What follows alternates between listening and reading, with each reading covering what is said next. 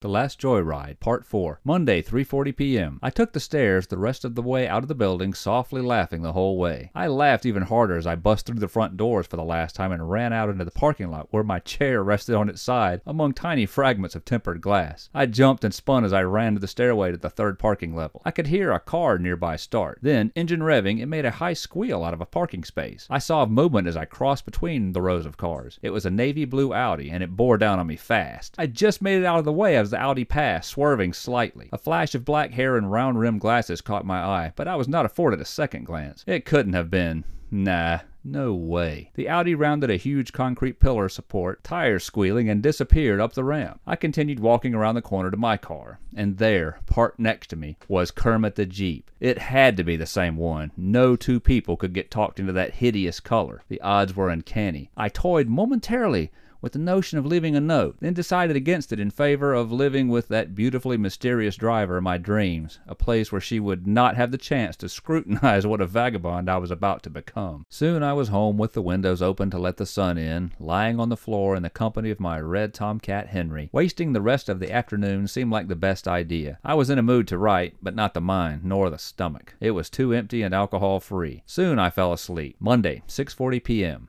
I woke up early, hungry as hell, and with a splitting headache. Henry was standing over me and began purring as he saw me open my eyes. He nudged me further to ensure that I would wake up and hopefully dole out some food. So, after feeding the cat, I drove down to Mac's Diner to get something for myself. I ordered the new Mexican omelet. Mac's never really received a stellar bill of health, but they placed their low scores proudly in front of the cash register on the counter. The food was always hot and tasty, and in spite of the low scores, the place was clean. Just after my food arrived, a girl walked through the door and began speaking to the pleasant, heavy-set waiter. I paid them no attention until I was forced to ask for salt. I looked up and it was she, Phoebe, the girl in the green Jeep. It was her all right. But she really looked nothing at all like Phoebe Cates. Her hair hung in wild, long waves past her shoulders. Her eyes were dark, and naturally consuming, hiding secrets you just knew were deadly. The girl's jaw was strong and seemed permanently clenched. I had the impression she could be the one to just stand up, draw out hidden Uzis, and level the whole place without batting a sparkling brown eye. She was pleading with the waiter, with whom she was obviously familiar, to do something for her. Mystified, I withheld my request and eavesdropped on their conversation. I told you the last time was the last time, he said in a very sarcastic and taxed tone. Besides, I can't leave. I'm late shifting. I can wait till later tonight, she offered. I'm going out with Bo. I just can't, he said dramatically, turning away. Josh, please, she pleaded. You'll never have to do it again. It'll just take 45 minutes, maybe an hour. I can't, honey. You get me into trouble, and I can't have that. I'm not all about all that fighting and sneaking around. I got a black eye, he said flatly, pointing to his left eye, which was in fact swollen. He then turned to me with his best customer service smile. Can I get something for you? Uh, yes, salt, please. Oh, Lord, I've got to fill all these up. Where has my mind been?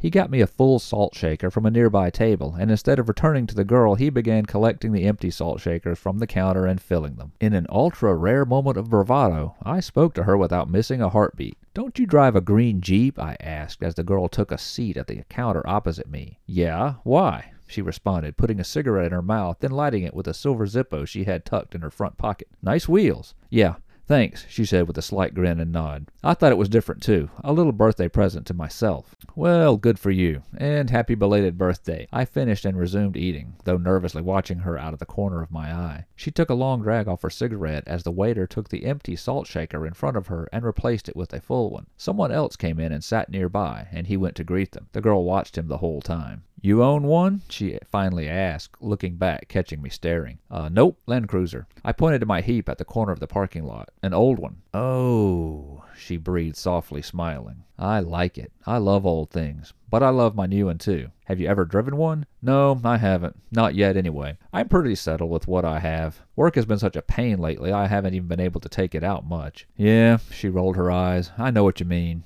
She made an inadvertent eye contact with the waiter and mouthed the word please. He shook his head dramatically and mouthed the word no. She gave him the finger and mouthed the words fuck you, then came over and sat next to me. She was definitely easy to look at. Her lipstick had all but worn off, but her eyes were still outlined in black and shaded with dark gray. She smelled like a combination of smoke and Victoria's Secrets catalogs. What's going on? I asked, referring to her hand gesture. Oh, nothing. Just trying to get a lift to pick up my Jeep. Oh, yeah? Yeah, I left it in Marietta. I know. I saw it this morning. You were leaving in kind of a hurry, weren't you? I had surprised her. Her eyes widened and she smirked with an unsure glance between the waiter, the door, and myself. Yeah, a little bit. It was cool. It wasn't my car, but you damn near ran me over. Why the hurry? Places to be. Why so many questions? Just trying to get to know you. You're trying too hard. In a few minutes I had finished my ham omelet and had ordered some hash browns with cheese and tomatoes. We shared. She stayed by my side talking as if we had been old friends. She never said whether or not she recognized me from the time I caught her eye while driving to work. Of course, I never asked. Finally, she let me in on why she was in such a big hurry. It was not even close to what I expected, but far more exciting. Look, I'm not a fucking thief. That's probably what you were thinking, but if so, that's wrong. I repo these cars.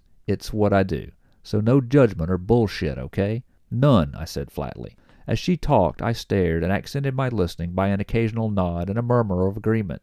I began to drift into thoughts about the universe, the mysterious clockwork that it truly was. How and why things occurred when they did was simply astonishing. Karma, as the Hindu call it, or, as the layman says, it's what comes around goes around. It's all true. This girl is not an evildoer in her situation, only a tool of the infinitely more powerful universe, and at that time a very fair and just one indeed. As she continued, I realized I was existing in yet another one of those strange mystical moments where time, gravity, and chance were working together to make things happen for me, and there was no way in hell I was going to blow it. Decisions, decisions. Maybe that yuppie fuck had been right. We did have many more decisions to make than at the turn of the century. On the other hand, I would much rather pick up an omelet than shoot a fucking deer for my lunch. But none of that really matters now, does it? I began wondering what in the hell had happened. It was just one of those rare moments in life where you stop, look around, and see just how fucked up things have become. People always complain about the drudgery that has become life in the modern age. The frantic energy spent each and every day in order to make a few dollars to survive is somehow comforting to most. It is those far too infrequent glimpses of life without blinders that let us see real drudgery. When we quit our jobs, leave our dead end relationships, tell our neighbor to keep his fucking dog in his own yard, we step outside and become for a few fleeting seconds the persons we want to be, we long to be. It is a frightening breath of freedom drawn into lungs that are used to being barely exercised. They are squeezed and pinched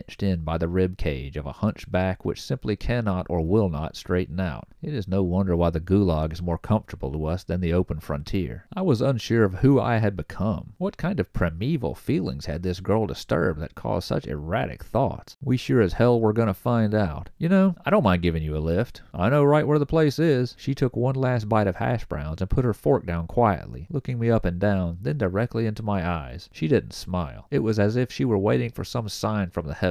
Finally, she let out a deep breath. You know, I'm kind of in a tough spot. How about I give you 20 bucks or something? It's nice of you to offer, but I can't let you do it for nothing. So we're good. I don't need any money. I'm happy to do it. Traffic will be dead this time of day. She cocked her head as if in suspicion. I'll keep both hands on the wheel and won't try anything stupid. You just have to take my word on that. Really, look, I have a sister myself, and if she were stranded or something, I would hope someone would help her out. Well, thank you, she agreed. She excused herself to the restroom as I paid the bill. We walked outside together. I unlocked her door first and opened it, then moved to my side of the cruiser. Shit, this was turning out to be an awesome day.